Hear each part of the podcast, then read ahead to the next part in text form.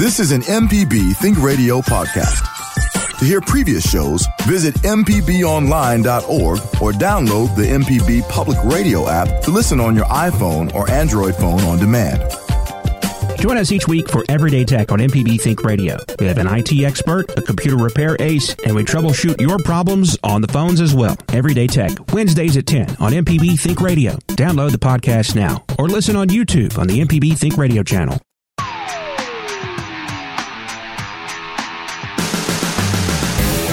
Good morning to you. Welcome into AutoCorrect on MPB Think Radio with Coach Charlie Melton. I am Jay White in for Jermaine Flood today.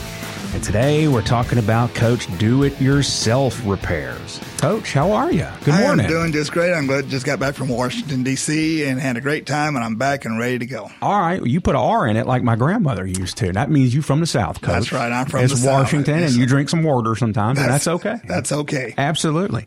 So, how was the nation's capital for you? It was different, but it was okay. Right, right, right. There's a lot of historic. I Can't get much more historic than that place. Maybe Philadelphia or something like that. But yeah, You know, my most moving part of that was when I went to Arlington Cemetery. absolutely, no doubt, hundred percent. Glad you got to experience that. I got to see the. Uh, Did you walk in prepared for that, or did you get there and you're like, "Whoa, this is I gotta, I Uh, gotta shift down here." well, I was ready for it because I want to see the Tomb of the Unknown Soldier Yeah, and yeah. see the guard, and that was really moving. Absolutely. I bet it was. That's a was. thing you'll probably never forget. Right. All right. Good for you, coach, experiencing that. Coach, it's a bajillion degrees outside. I, you mentioned something to me right before the show that I think is the is the perfect thing to mention first, and that's with all this heat. Just to make sure you're checking on folks Yeah. in, your, in your car when you get out. That's it's a super simple thing, but Well, we the- hear stories about it all the time, right? the vehicles run different. The air conditioner runs different. Everything as the heat increases, you know, it puts more stress on the car. So you really want to make sure that your air conditioner is cool. Yeah. And if you do not have air conditioner, make sure those windows are rolled down. But the main thing is if you're getting in and out of that vehicle, make sure there's nothing on those back seats, no children, no pets. Make sure you got plenty of water with you. And you need to make sure if you're going to leave your vehicle in a parking lot for a good long time, get one of those shades that you can put in the uh, dash of the Absolutely, yeah. windshield and at least it'll cool off because uh, we wear short pants here down in Mississippi and it's going to burn your legs. It's going to burn those It kids' sure legs. And it, even if it doesn't, your legs are going to sweat, and you don't want That's right. that. And depending on what kind of shorts you're wearing. Anyway, I ran into that the other day. So you got wanna of the be- car, my legs were just water on the bottom, and I was like, "Well, okay." Anyway, So you really want to be careful uh, during this heat wave. They said, you know, they um, I found out what a heat wave was. Any three days that it's over nine degrees, they consider it a heat wave. oh, well, we stay in heat wave, That's what I thought.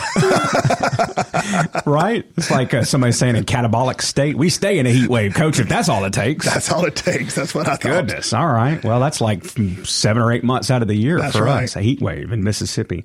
So it's interesting you mentioned, uh, and I just experienced this really for the first time, that a lot of the newer cars, when you go to uh, turn them off and get out, it it dings loudly and warns you, hey, check around for everything, check your surroundings, and make sure everybody's out and nobody's left in here. And that's very cool that they do that. And I, I don't have a car that's new enough to do that, but I got to, I work for uh, a soccer team here in town and I got, I get to drive them around and, and we had the fortune of driving a 2023 Ford Transit Okay. 350. Okay. And right, it's that's that is a phenomenal piece of equipment. yes, I'm not even a car guy, and I'm like, this is amazing to drive. It has everything in there that you need. Absolutely, It's- they have thought of everything. Everything. Because you're transferring, you're transferring people, and that's what it's for. Yeah, but it was a it was a 23. It's got all the bells and whistles, all the tech. It's That's got right. all the room.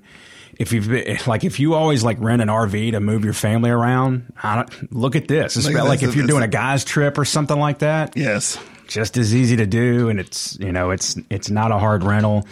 Was talking to a guy that uh, works down at uh, Keith White Ford in McComb, Brian Strong, and he's like they can't keep them. They can't keep them in there. They they charge something like, and I don't want to give an exact price, but it's something around like two hundred a night or something like that.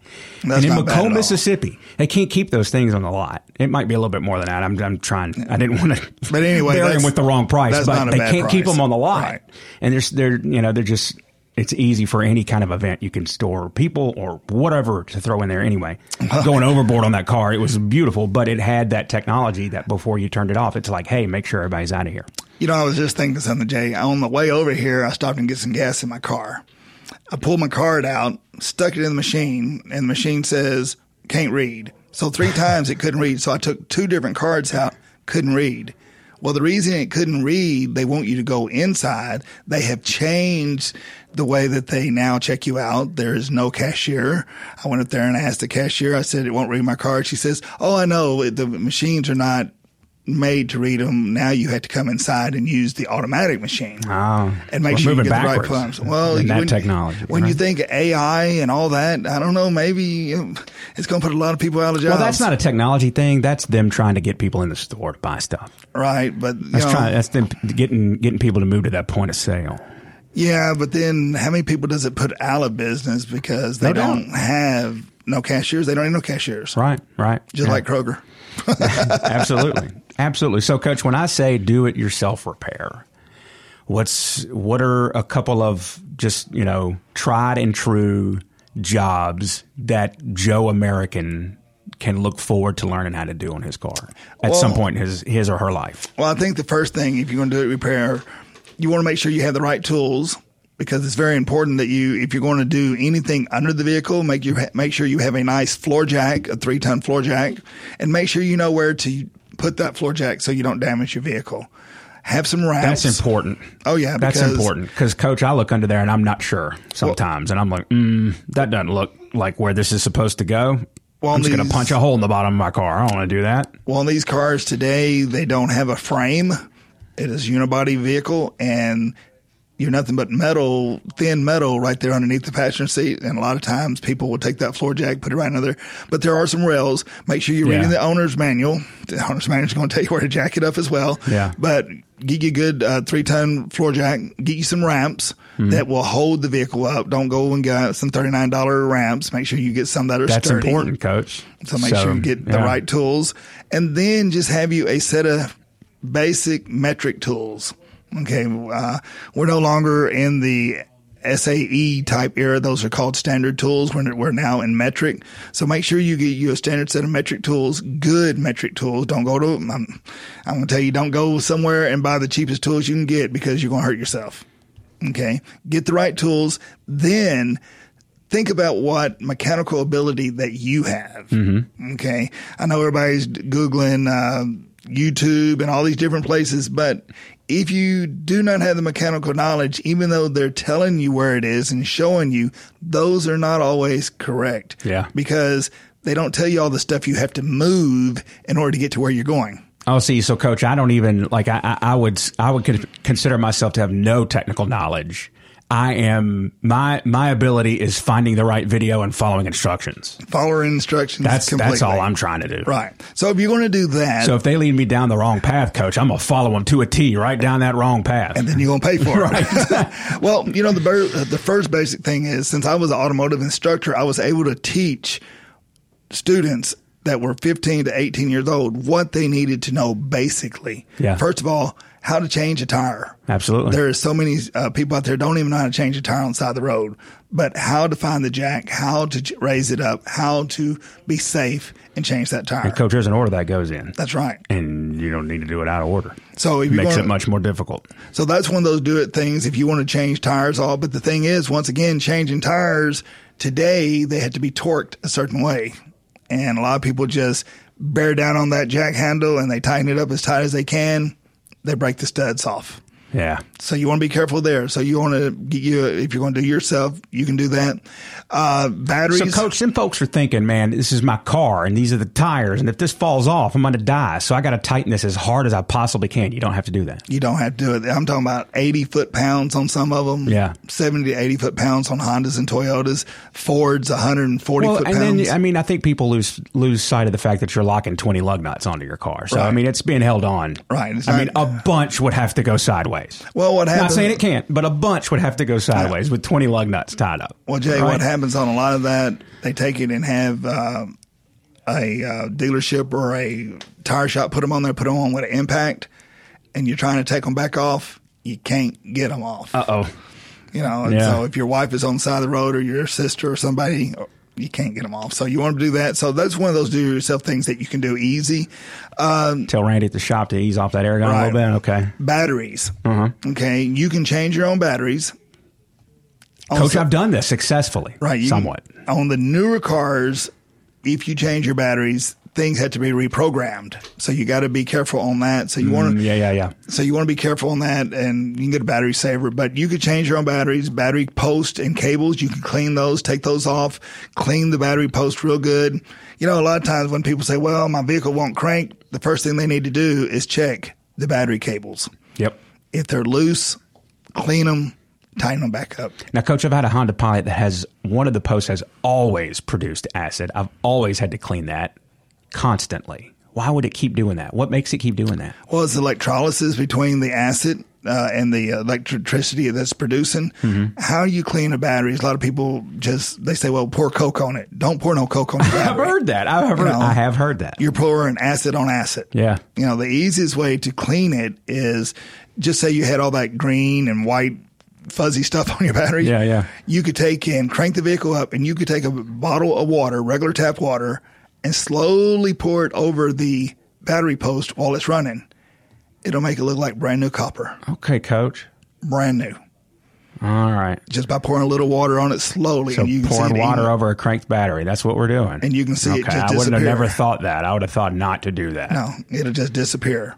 Bam, just like that. Yes. All right. Now, to neutralize the acid, you could do it with uh, water and baking soda. Okay. Mix it up, make a paste, and put it on there, and that neutralizes the acid. Gotcha. But if you're in a fix and you need to get that uh, clean your post real quick, just let it run and pour, slowly pour that bottle of water on it. We're about to go to Francis and Natchez, but the wire brushes that you can buy, is that, I mean, do you want to do that? That's- can- Is it you damaging to it or? Well, no, you're going to take, in order to do that, you're going to take the post off. This is where you don't even have to Okay. take the post off, the cables off. Yeah. You know, you take the wire brush once you get ready and clean all that out. Mm-hmm. Take the wire brush, and they make a battery tool that goes in there and has those wire bristles in there that you can clean the cables as well. Yeah, yeah. That's an easy job. Yep, absolutely. Francis is in Natchez. Francis, thanks for calling. Good morning. What's going on? Hey, Coach. Uh, thanks for having me on. Uh, that first thing that you were talking about, uh, with getting the lug nuts off of a wheel, been there, done that before. but I found out about a, a 20 volt ratchet gun. You can set the torque on those things so that you won't over torque it. And believe me, they will get that nut off. Yeah, that's a good thing there to have. Like I say, if you're going to do it yourself, torque those wheels. Like I say, find the specs, torque them because if I ever take my vehicle to a shop and they're going to put wheels on it, I make them pull out the torque wrench in front of me and torque my wheels. Wow. Okay. Well, my next question is this. I called a few weeks ago about a heat sensor that I put, you know, in my car. I had walled it out, and I tapped another hole, and it's in. But uh, the old one, it was about a half an inch above the motor, and I torqued this one. I mean, I didn't torque it. I screwed it all the way down. It's it's secure, and I put on a new radiator. I put on a new fra- uh, fan shroud, and uh, I took out uh, well the fan shroud and the radiator, and it's still running uh, hot. What's the problem? So you put a heat sensor so you could see if the uh, sensor was working. You would put a radiator. Why'd you put a radiator in? Was it cracked? Was it uh, dirty? Oh, yeah, it, it, it was cracked. Okay. So and then how about the thermostat? Uh, I done put about four into this vehicle. And it still runs hot. yeah, Okay. So what I would, what year is this vehicle? 2005. Okay, what I would do on this vehicle, if it's still running hot after you put a radiator in it, after you put a new thermostat in it, then we may have a little different problem. Did you check the fans on it to make sure that the fans are coming on? Okay, I did that, and when that needle gets up about halfway, the fan does kick in, but sometimes it, it just goes past halfway, almost into the red zone. Okay, now the sensor is what makes that fan come on. Uh-huh. The sensor you got is what makes that fan come on. It's rated at either 212 or 215, and then that fan should automatically come on. Now, do both of them come on, or is it just one fan? It's just one fan. Okay. Another thing you can do is it does it overheat mostly when you're sitting or driving? Uh, both, both. Both. Okay. So because the fan, is, the air is blowing through it to cool it off. Okay, yeah. if you're driving, so I would check and make sure you don't have a leak somewhere going into the exhaust system or something. And what you could do and have an easy way to do that is take your radiator cap off while it's running. Don't do it while make sure you have it off before you crank it up. Let it sit there and run and see if you have any exhaust. You'll see a little smoke come out of the top of the radiator. Done that. Didn't it, do it. It didn't have none of that on there. Oh. So what I would do is get somebody to pressure test it and see if there's anything, if there's coolant going down into the oil or anything like that. Uh, that's what I would do next. Okay, my last question is the heat sensor that I put in, uh, the the one that came with the car, uh, the heat sensor, the threads were about a half inch above the motor, and I torqued, I mean, I screwed this one all the way down to the motor. Do you think that could have had an effect upon it? Well, you know, what's happening is water is just flowing past that sensor. Yeah. And the heat of the water is what changes the sensor's temperature. Yeah. Okay, because it has a chemical in there, um, and that's what's changing the reaction of the temperature.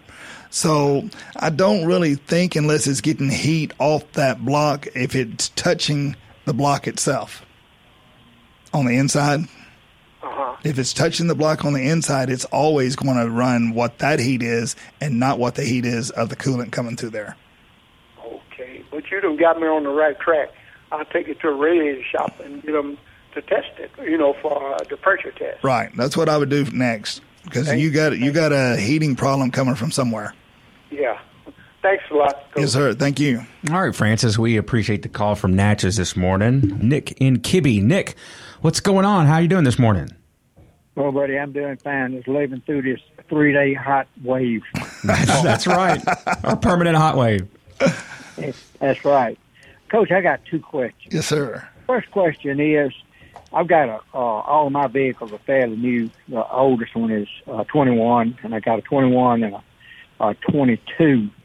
And many years ago, I remember we used to have a nine volt battery plugged into the cigarette lighter, and we're going to if we're going to undo the battery where we won't lose all lose all of our settings. Can we still do that? You can still do it. It's called a battery battery saver, and what that battery saver does, it saves your all your uh, programs that you got in there right then at that time, so you do not lose those. If it, it'll for your windows, you know, because a lot of times you change a battery, the window's got to be redone. So there's a lot of different things that got to be changed, and that battery saver will help you with that. Okay, so you can still do it on these new cars. Yes, sir. Okay, my next question is, I've got a 23 Honda Accord, and in the mornings, it all depends on the dew point. When you back out of the of the carport and you use very light brakes as you back up, both back rotors make a foghorn sound, and uh, that's a light pedal. I have gone to the dealership and they say, "Oh my goodness, everybody comes in here that's got them. Uh, all they do is, tell, what can we do? What can we do?" And uh, they said there's no call on them, and Honda knows it does it, and they hadn't made any attempts to correct it. Now my question is, uh, I used to change my own brakes out many years ago on my pads and stuff, and you used to get a a a salve type compound that went on the on the steel side of the pads that when you put them on, it would stop that that uh, vibration of that you might say foghorn effect. What do you think I ought? Well, it's a 2023. I got a 2023 Honda HRV for my wife. It does the exact same thing on those rear brakes. I took it into the dealership uh, last month or the month before last. So, Coach, when he said about the foghorn, you, you knew exactly what he was exactly talking about. what we're talking about, and I'm going to tell you how to solve this problem. That the, you're going to call customer service of Honda. Oh. Call customer service of Honda and tell them that you've taken your vehicle in there that is still making this noise on the rear brakes, and they cannot seem to fix it. And they told me that there was a problem, and y'all have not recalled that vehicle. That way, Honda will have it registered and they will get with the dealership and they will fix that vehicle if they had to put new rotors or new brakes or whatever. Well, it's done it from the day one, so I know the rotor's got to be okay. That's what I'm saying. I would call the customer service, not the not where you bought the vehicle, but look in the owner's manual and call the customer service of Honda themselves, and they will take care of that. Okay. Well, listen, I appreciate all your good efforts there. Yes, sir. Thank you. All right, Nick, we appreciate the call this morning. Let's go right back into it. We've got uh, Verena up next. I hope I'm saying that right. In Picayune. Good morning. What's going on? Good morning. Good morning. I am an avid listener to the show, and I know nothing about DIY. Me neither. Anything I need done on my car, I have to take it somewhere else. Me too. I'm right So with you. I bought four. I bought four new tires from my local Walmart, Uh-oh. and they over torqued the stud. But Well- they didn't tell me. They they put my tire on without even telling me. Now at the bottom left hand corner, it was a note on my service ticket that I unfortunately did not read, and I was not told until I took my car back to have the tires rotated. And at that time, they told me if you don't get this fixed, we won't we won't rotate your tires. When I paid for a lifetime rotation and all that deal, so I did what Coach told somebody else to do. Don't deal with the local people. I called Walmart corporate office, hmm. and they handled the situation. And I was repaid for the amount that it took me to have an outside machine shop fix my my stud.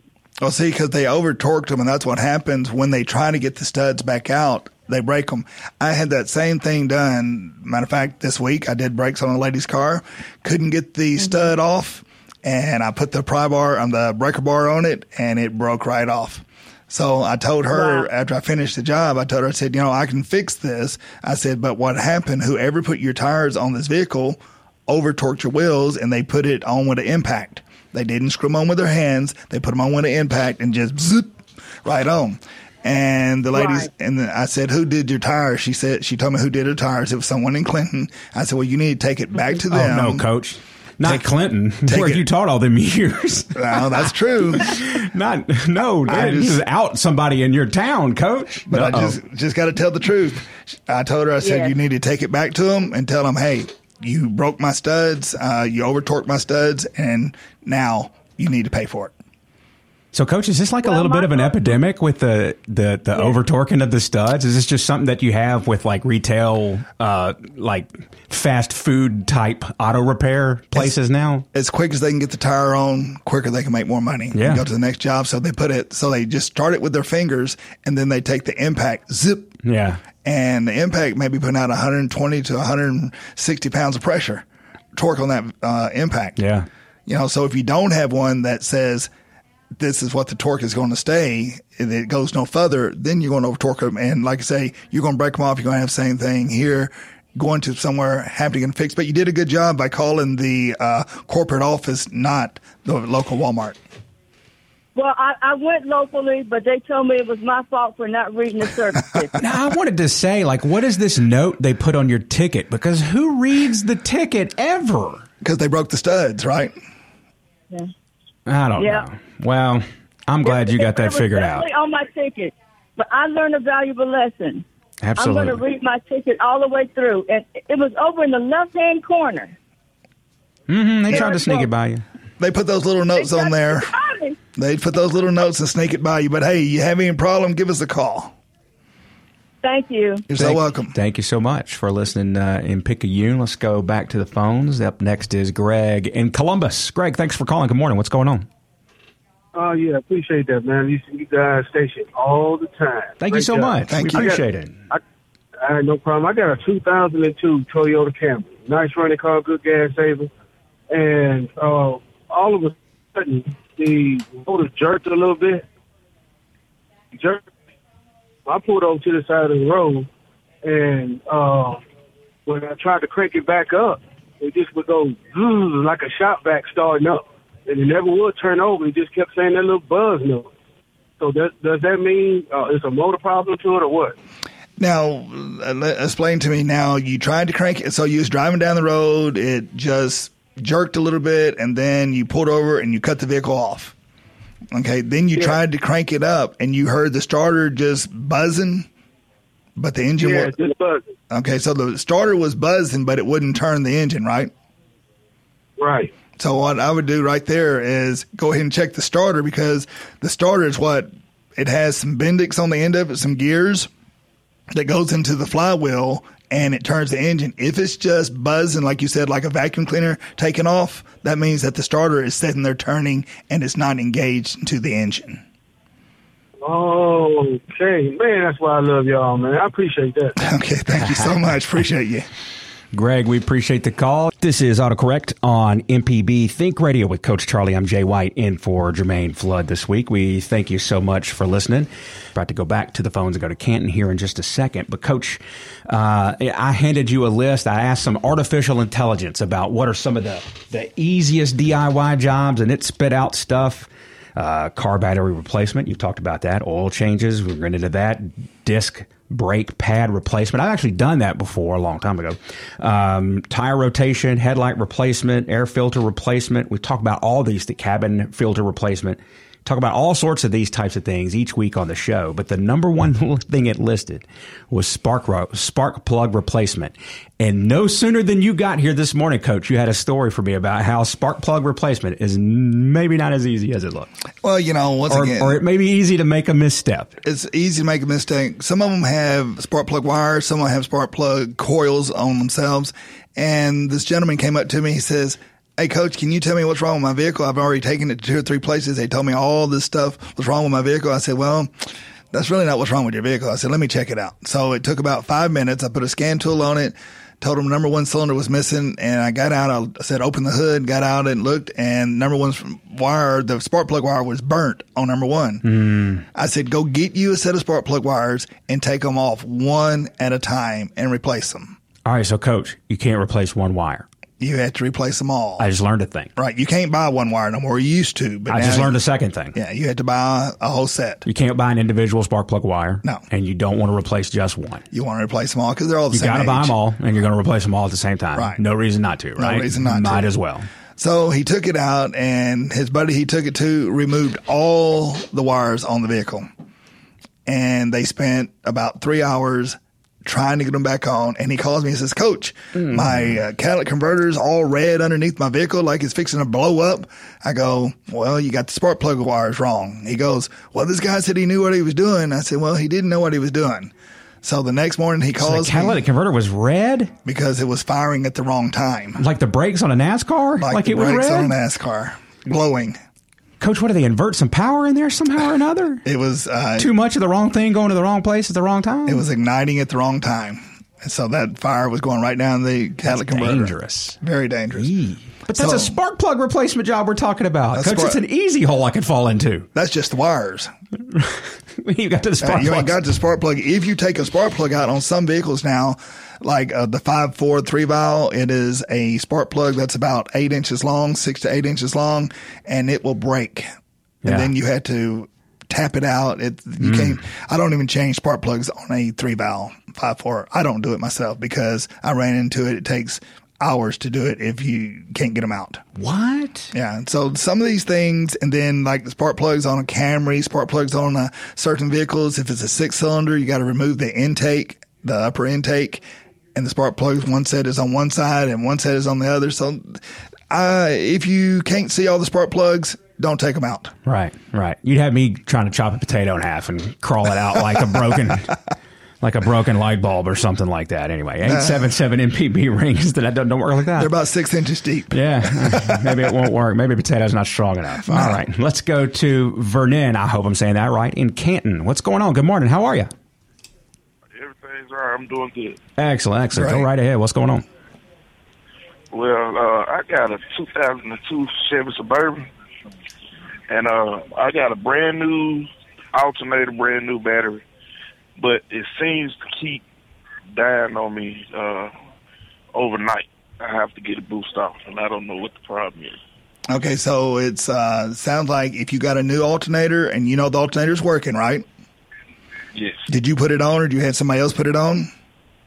I put it on. Okay, but you know all that's working, the battery's good, all that. So what I would look for now, uh, since you know that's good, that I would look for a parasitic draw That means that maybe the glove box light's on, maybe a door's open that you just don't know open. It's not showing it on the dash, uh, or something like that is being left on that you don't see. And that's why it's called a parasitic draw. You have to find that. Okay. A lot of times what that will do, that will run your battery down overnight. Now, one other question for you. If that alternator, why did you replace the alternator? Well, because I initially thought that was the problem. Okay, so that's the reason you replaced the alternator. I would check the parasitic draw, and I always say keep it simple, stupid. That's just KISS because that's what you need to do. Do the easiest thing first. I would go next thing after I check and make sure that the battery's good and everything was right and there are no parasitic draws or that means leaving something open like a glove box or anything. I would check the starter and make sure that it's not drawing power overnight. And what you could do is just pull the starter fuse out when you go to bed at night. Just pull the starter fuse out, and if it runs, if every crank, everything cranks up in the morning, then you know the starter's bad. Okay. That's an easy fix. All right. Anything else? That'll be all. Well, we appreciate you calling, buddy. Thanks. Thank you. Absolutely appreciate the call from Canton today. Let's go to Greg up next in Columbus. Greg, thanks for calling. What's going on? Hey, no problem. I got a 1996 GMC. Uh, I bought it from a guy about 15 miles from where I live, and uh, he told me something was wrong with the number two, uh, number one, number two piston or something. But he drove from uh, West Point back to my home, so I had to get another battery. When I got the other battery, I got my my mechanic, Mr. Lake, to look at it. He said it's a wiring problem. I take it to someone else, and then they say it's a motor problem because it's not firing on pistons. So if, if you have a wiring problem to that type of truck, uh, would that affect a, a piston or two? Well, the first thing what I would do is, like you said, if you had a wiring problem, it's not firing on number two cylinder. Okay, number two cylinder. You first of all you got to see if the coil itself is working. Uh, for that year vehicle, those are spark plug wires probably on that one, and check and see if you got fire to the spark plug itself coming from, and you can just pull the spark plug and or take and pull the wire and put a spark plug on it, ground it out, and you can see if you had fire to that spark plug itself. If it's mechanical, the only way it's going to be mechanical is either a valve is open or something like that. Because the first thing, if it's wiring problem on the electrical part of it, you would not have fire at that spark plug itself. Okay. So the, Okay. that that's the easiest thing. Make sure you got fire to that spark plug, and then go from there. Because if you got fire to the spark plug, then the next thing has to be mechanical. Okay. I appreciate that. Okay, thank you. Okay, Thank you. All right, Greg, we appreciate the call this morning. Coach, these midsize trucks that have all earned bad remarks, not bad necessarily, but not safe remarks from the uh, Insurance Institute for Highway Safety. How about this? The Chevy Colorado, the Ford Ranger, the Jeep Gladiator, the Nissan Frontier, and the Toyota Tacoma all receive low safety ratings. That's all the trucks, Coach. They're all small trucks. Yeah. Those and this is the midsize truck range that they're talking about. Rear passengers at risk of neck and chest injuries uh, in all and in, in many of these tests due to lack of protection from front seat backs. So the little bitty back seat in all of these trucks. Basically, they're packing people in like sardines and they can't keep them safe. This is what's happening. Uh, updated tests adds a rear dummy to encourage automakers to improve rear seat protection. So they're adding a dummy in these back seats. So when they do these tests and the dummy goes flying all over the place, you can be like, hey, fix that. Right. Um, so the Colorado, the Frontier, the Ranger, and Tacoma all allow the rear dummy's head to come too close to the front seat back. There's not room back there, coach. There's no room, and that's what they're doing is slamming their heads. And then you think about a small child. You got those for adults. Yeah. Think about small children. Uh, so it was a moderate or likely risk of neck and chest injuries in the poor rated Colorado Gladiator and Tacoma. Um, the rear dummy and the Ranger showed quote unquote submarining, which increases the risk of internal injuries. And there was a moderate risk of chest injuries in the marginal rated Ford Ranger, which seems like, I don't know, maybe the Ranger holds the title belt with its marginal rating in this category right now. But it looks like across the board, the mid-sized trucks need to do a little bit of improving in that one area. part. Yeah. So what? You, thing is, Jay, if you're buying any vehicle, do the research on it. if it's safety features, if it's uh, f- performance, whatever you're looking for, make sure that you do the research to make sure you know Yeah. about that vehicle before you buy it. Because once you buy it, I don't want you to have buyer's remorse. Say, Right. well, they they said this and I didn't do anything about it. Right. And if you're a person that's not going to be like if you don't have kids, for In the back example, or the seat, kids are out of the house or whatever, and you're not going to be sticking people in the back seat. Yeah, shouldn't worry not, about it. Not a big deal. That's right. Absolutely. All right, let's go back to the phones. We've got uh, the aforementioned Edwin in Bay St. Louis. Edwin, what's going on? Thanks for calling. Good morning. Hey, thanks for answering. I have a 97 Ford Aerostar cargo van, and I've been going through several new batteries. It's like if I don't run the car within three days, the battery would be drained. Now, let me first tell you this. My door ajar light stays on all the time when I'm driving the vehicle. But when I um, turn the vehicle off, the light doesn't stay on. So I don't know if that's the reason it's draining the battery. But what I did find out, there's a plunger type system on my panel by my driver's seat that when you close the door, it, got, it connects to a switch. So I uh, bought a new switch. That still didn't work. The light still comes on. The door ajar light still comes on when I'm driving the vehicle. But again, like I said, when it, I'm not driving it, the door ajar light goes away. So I put a multimeter on it, like after two days, to see what's going on. So it, it would it would go down to like maybe eight, eight, eight percent or something like that. Instead of being at twelve volts, it would be down to eight, eight. So recently, I bought a, a battery maintainer, so I would just juice it back up if I don't drive it in a few days. Have you ever had a problem like that before? Yeah, you know, once you cut the key off, that door ajar light's going to go off anyway. So what you need to do, if you think it's the door ajar, just they have a fuse in the fuse panel. You can pull that fuse panel um, just pull the fuse out for the doors, and see if your battery stays up. If it stays up, then you know it's doing it's the door jars.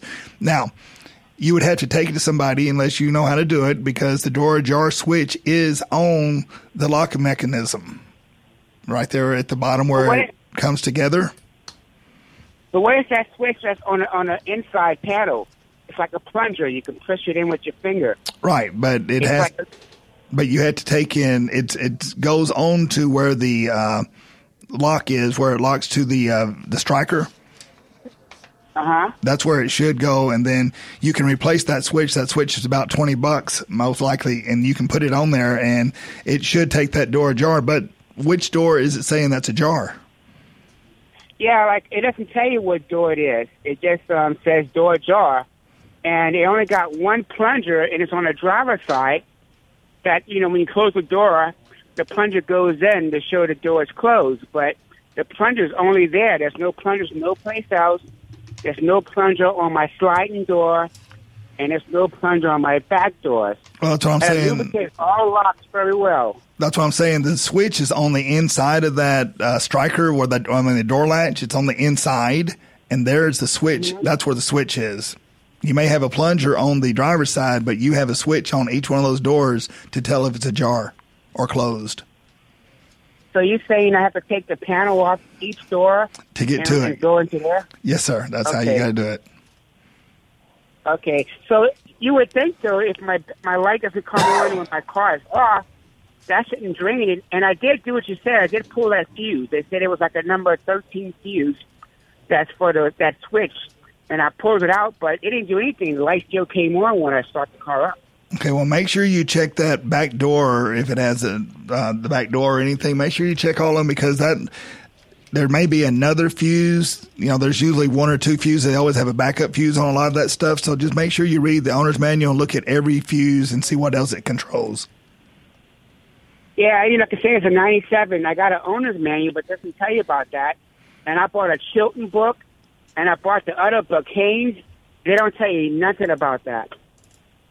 Okay, you know how to go to the internet? You can look up that particular vehicle and just look up the fuse panel, and they should tell you that on the internet.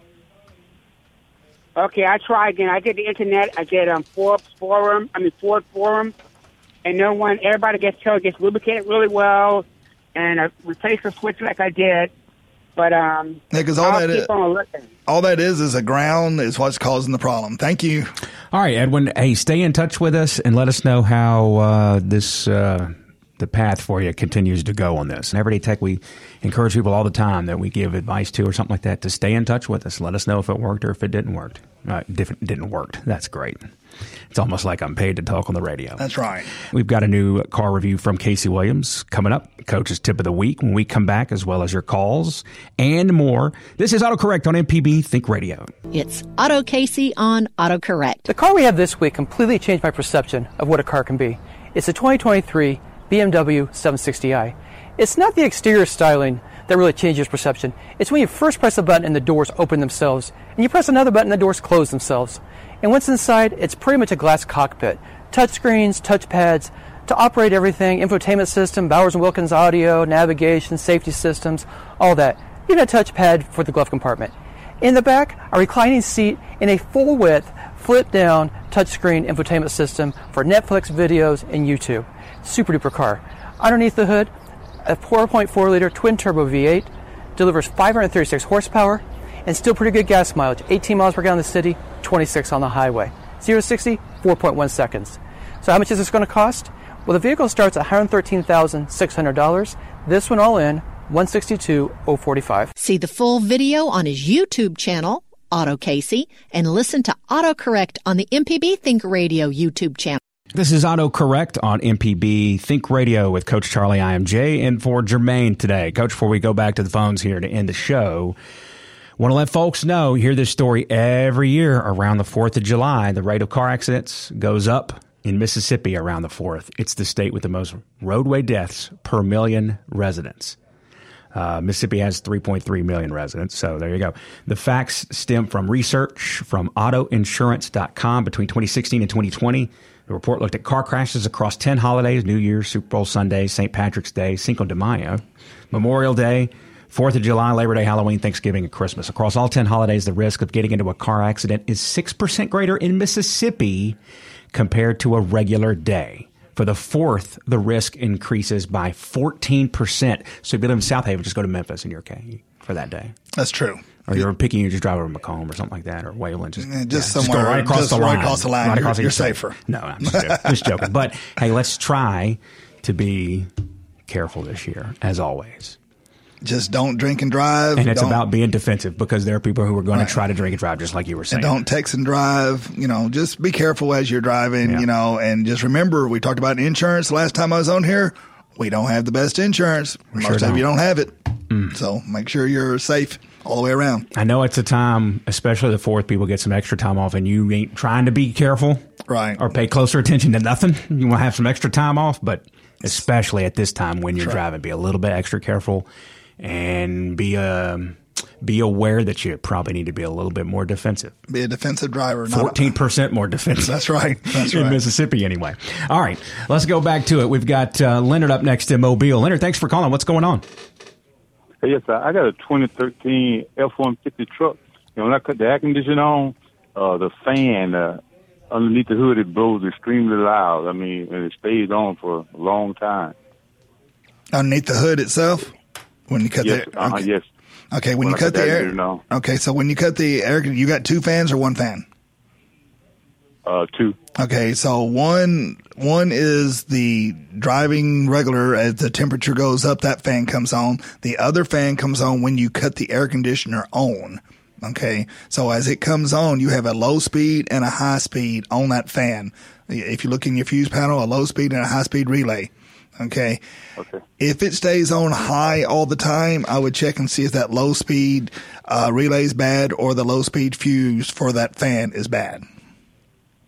Okay, thank you. Thank you, because uh, even when I go to the drive-through, I had to cut the truck off sometimes just so they could hear me. Yeah, it sounds like that high speed. It's stuck in high speed. Okay. Thank you very much. You're so welcome. All right, Leonard, we appreciate the call this morning. Let's uh, stay on the phones for one last call. It's John in Mobile. John, thanks for calling. Good morning. What's going on?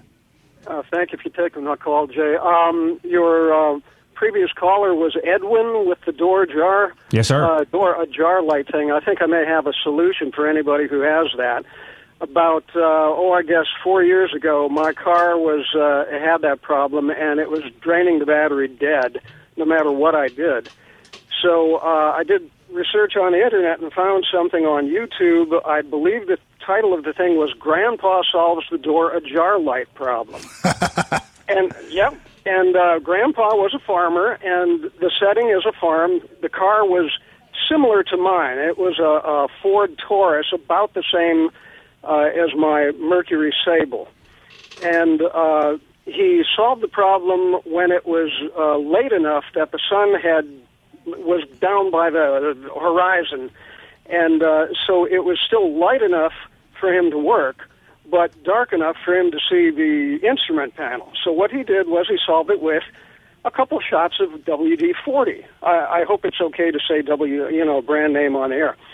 Um, he started the car, let it idle, and then um, with the uh, instrument lights on, he opened the driver's door, uh, sprayed the nozzle, the straw, into the lock mechanism, the one that you, uh, the one that Coach described, and then uh, he closed it and uh, went around to the other side because nothing happened. He went around to the other side and did the same thing with the passenger side door, and that solved the problem.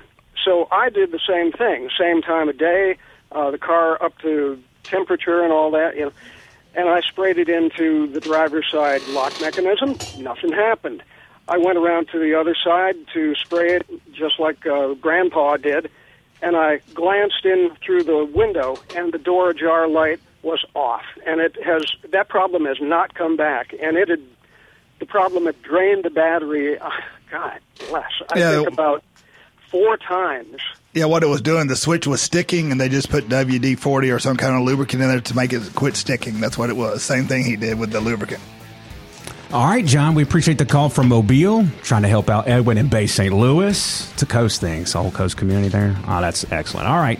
Thanks for listening to AutoCorrect this morning. Turn on MPB Think Radio Thursdays at 10 with a replay Saturday morning at 11. Stay tuned. Coming up next at 11, it's Southern Remedy Kids and Teens with Dr. Morgan McLeod. I'm Jay White in for Jermaine Flood. Our expert is Coach Charlie Melton. Our digital content editor and engineer today has been Abram Nanny.